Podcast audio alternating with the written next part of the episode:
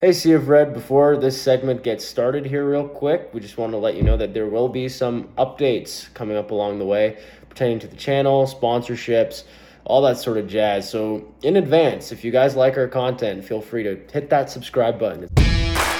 What up, Sea of Red? You're listening to Into the Flames, a Calgary Flames fan podcast. Your home for all things Flames and updates around the NHL. With your hosts, Raja Boury and Noah Eppleston. Into the Flames. New episodes every Sunday. Hey guys, so as you can see, Noah is not here today. He got caught up with school project. Ew, gross, but it's fine. I took the trip and I'm here with TSN's Salim Valji. How are you doing, Salim? Good. How are you? Great. The season's starting very, very soon here, October 13th. We have two preseason games remaining. What is the overall, I guess, read that you get with being in the room? Well, Raja, I think I think the expectations are very, very high for this group, and that's not just us talking about it. It's how they feel themselves. They look at this team as one that has the real possibility of going on a, a deep playoff run and and uh, doing even better than they did last season. So I think that's the vibe around the locker room. It's a it's an older team. There probably aren't going to be a ton of games played by by rookies or players in their entry level contracts this season. You might see Jacob Pelletier uh, and Connor Mackey sneak in games, and, and Adam Ruzicka, I guess, would be in that category. But this is a veteran team. This is a group of several players that have won Stanley Cups. There's an expectation and culture that was really set last season, and they're looking to build off of that. In terms of vibes around camp, it's integrating your new colleagues, figuring out where they fit on the lineup, and and you know, you, you saw Weegar, Huberdeau, and Kadri at uh, the Stampeders game. So, you know, integrating them into the city and into the group chat. And then it's it's it's the lines themselves and how that'll play out. I think there's going to be a lot of tinkering early on in the season, and there is that gaping hole on the right side in the top nine that they're trying to figure out. And yeah, that's the vibe I'd say, and uh, I think players are excited. And I think the bigger difference this season is that there are lots of expectations this time, this training camp compared to last season when a lot of people, including me, weren't quite sure if the team would even make the playoffs. Now they are. I don't think they have a target on their back, but the Calgary Flames aren't going to catch people off guard this year, so that's another pretty interesting wrinkle in all of this. Exactly. And I mean, you talked about the gaping hole, I guess, on that right side. And you got guys like Sonny Milano who came in on a PTO.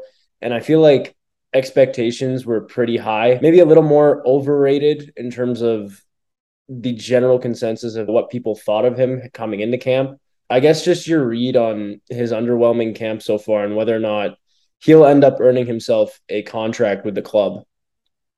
Yeah, Raja, I think he started off well. He mm. He looked decent in practices and he scored in that intra squad game, but since then, you know, even against teams that are playing a lot of AHL players or, or depth NHL forwards, uh, Sonny just hasn't quite stood out. And I think when he came to Calgary, there was a very clear path for him to get a contract, right?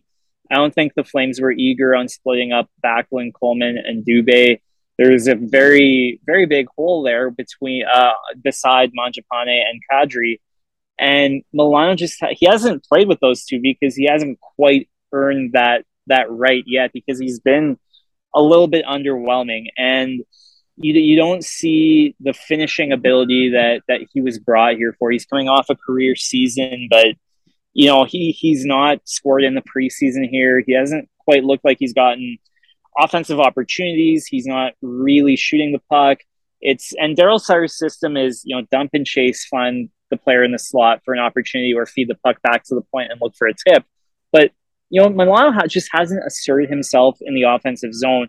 And he said that you know he's happy with his game away from the puck, and that's great. And Sutter certainly demands that, but Sonny Milano wasn't brought here to be a defensive specialist. He was brought here ideally to contribute between 30 and 45 points, I think would be realistic.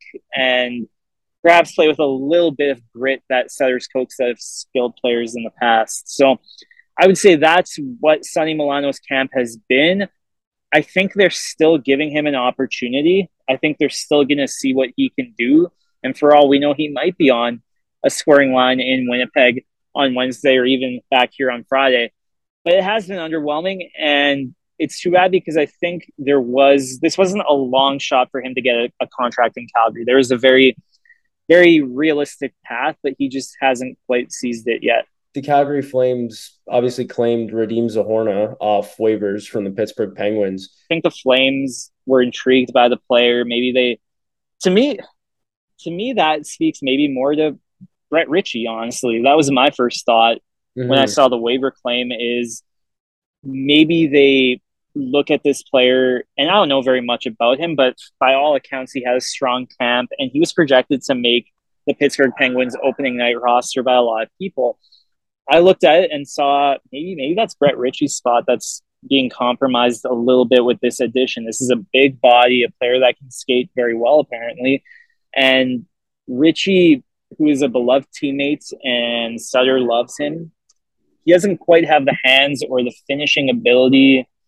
And maybe they look at at uh, this new addition as someone that can play on that fourth line. Maybe towards the middle part of the season, you can moonlight him on a scoring line. But I looked at it initially as, hey, maybe Brett Ritchie will get uh, sent to the AHL. But I wouldn't be shocked. And I, I think their plan or their hope coming into training camp was to deal a defenseman for a forward. And then Oliver Kylington had some family issues and has not reported, and that complicated things because their defense is a very, very strong part of their of their roster. So that complicated things as well. And then Sonny Milano just coming in and Jacob Pelletier too, just not being able to seize that opportunity. And here you are, you've got a big hole still, and you don't quite know um, how it'll shape out. I thought their lineup yesterday played really well, and I could very easily see Rooney just being a winger on this team and uh, taking faceoffs whenever Backlund's on his offside or something. But uh, yeah, that's where I think things stand. And I look at the waiver claim yesterday as more what'll happen to Brett Ritchie now. You take a look at Zohorna's analytics, and albeit in a small sample size, he seems to be someone that is good at driving play. Like he's got good yeah. Corsi for numbers, good expected goals for numbers, um, pretty high overall game score. So to me, it, it just feels like you know, adding in the size factor as well. Ritchie is immediately who I thought of too. I just wondered if maybe that waiver claim would kind of solidify the fact that one of Milano or Eakin was going to be released off their PTO, considering that you have a guy who's guaranteed to be here. If Kylington, you know, if the personal reasons that, you know, he's now left the team for, if that didn't come into play, that the team might have looked to move a defenseman, would that defenseman, like just hypothetically, do you think that could have been Juuso Valimaki, sort of change the scenery type thing? Uh, good question, Raja. I that I think Valimaki's time with the organization might be might be drawing to a close, and it's not a bad thing necessarily. You know, it, they gave it a, a, really honest shot. I think he had he's had some really just snake bitten luck. Um, honestly, thought Kylington might have a might be that person that might get put just to see what what he could fetch on the open market. He's coming off a really strong season and has opened a lot of people's eyes that he is a legitimate National Hockey League defenseman. And if you're if you're playing tandem with Weegar and Anderson and Hanifin together, I, I think Zadorov and, and Kylington would be a pretty intriguing combo. I just I just don't see Sutter looking at his third pair as that. I think Milosh has the inside track to play with Zadorov, and then they'll have Stone as their seventh. Uh, it's gonna happen eventually, I think. Uh, but but to me it was it was I looked I looked at Kylington as the most movable part of that blue line before he's he his absence was announced and there are lots of teams that could use a, a player like Kylington who could skate really well, has good offensive instincts. He's got a little bit of work to do defensively, but uh, you saw the strides he made last off season, and for all we know, he might have improved his game that much more the past few months. It'll take it'll take some time to tell, but Kylington was more the guy I thought they'd test the market on. Interesting. Yeah, that my brain definitely did not go there in terms of looking at him as a target. So it's interesting that you put that out. Um, and I think there's just there's a limited amount of minutes too, right? Hmm. There's there's a limited amount of power play time. Mackenzie Weegar is going to probably play both special teams. He might not be on the top unit for both of them. You have Zadorov, who will probably have a bigger role on this team. Hmm. Uh, and paying your sixth defenseman two and a half million. They were able to do a few things last year, like having a fourth line that made eleven plus million a year in in Monahan, Lucic, and Ritchie, and you you just might not have the cla- the cap flexibility for that type of luxury this time around. And uh, again, I don't think Daryl Sutter wants his expects his third pairing to move the puck a ton. He expects them to play heavy and hard minutes.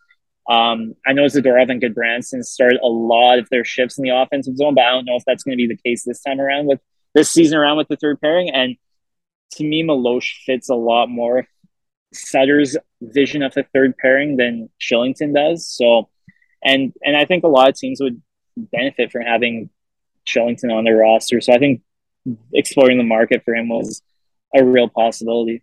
looking at the projected top line right now, the way I'm looking at the top nine, it's like you have three duos and then you have a missing Mhm. piece to round out each line. So Mhm, yeah. it's like Huberdeau Lindholm, Mangiapane Kadri, Backlund Coleman, and then question mark on each end. Um, do you see Toffoli staying there, or do you think they'll experiment with Mangiapane moving up at some point, assuming they want to, I guess, give that a look? Albeit, I mean, I'm not the one that wants to see a split between Mangiapane and Kadri because on paper, I feel like that would be Mhm. just Yeah. to have both of them together on a line. But if for whatever reason Toffoli isn't a fit there, my belief is that Manj is the one that moves up in terms of, I guess, trying to replicate what Gaudreau, Lindholm, and Tkachuk were able to do last season, albeit that was like record breaking and the comparable is pretty skewed. But I just feel like if you were looking at that philosophy, Mangiapane seems like a fit there if that doesn't work out with Toffoli. Uh, I, I agree. I, I think Toffoli is. Uh, they haven't found quite the the chemistry yet early on. Huberdeau, Lindholm, Toffoli. I could actually see uh, Huberdeau, Kadri, Mangiapane. Like I think I think the blender is going to come out a lot in the coming few couple of games and and even into the first part of the regular season, uh, because they haven't necessarily. And Sarah said yesterday, outside of the one duo of Backlund and Coleman, pretty much everything is is still waiting to be sorted out. Mhm. And and I mean, I think Kadri is is really good on the forecheck. He, he does a lot of things well, but he's super good on the forecheck. Mangiapane, Kadri, and Dubé look like a really good line, but I just I'm intrigued by if you put an elite passer with Kadri and Mangiapane, just how that'll go, and then you have Lindholm skating with Toffoli potentially, and then you tr- like maybe you put Dubé on that line. Like I know you're you're probably a little bit top heavy in that case where you've got probably your leading goal scorer this season in Mangiapane, and you've you've got probably your three best pure offensive players on one line. But um, Toffoli, he he's looks like he hasn't like he's finding his foot speed with two players that that he's not quite played with very often, and you Mhm. can tell that early in preseason. So I think they're going to bring out the blender a little bit over these coming few games, and I could easily see Mangiapane. I, I don't think they'll necessarily have like a clear cut one and two line. I think it'll be more one A, one B, and the ice time won't change very much between the two. But uh, I could, yeah, I agree, Raj. I could very easily see Mangiapane uh, getting a, a very long look at first line right wing. It's just who his center will be, whether they whether they have Lindholm in that one C or whether they put Kadri there instead. All right, good to chat with you, buddy. Let me know if you're ever at a game again and stay in touch. Awesome. Alrighty. So that was Salim Valji from TSN.